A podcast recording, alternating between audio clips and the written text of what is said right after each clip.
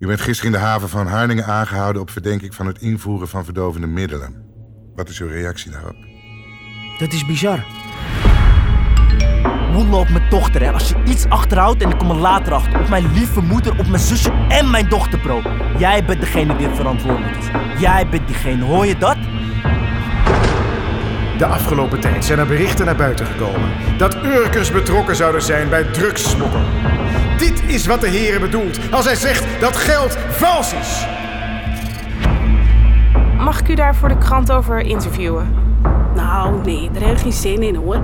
Het zijn nette mensen. En dat is alles wat ik weet. Dat hoekhuis van die vetplek aan de Dorpstraat moet beschoten worden. Kan dat met een AK gebeuren? Ik betaal er 10k voor. Aan boord van de Z595 is ruim 260 kilo cocaïne gevonden. Wat moet ik dan doen? De namen noemen? Ben ik misschien twee jaar eerder thuis. Maar dan krijg ik een paar kogels door me heen. Ik ben misdaadverslaggever Wouter Laumans en dit is de podcast Kookvissers van NPO Radio 1 en Omroep WNL.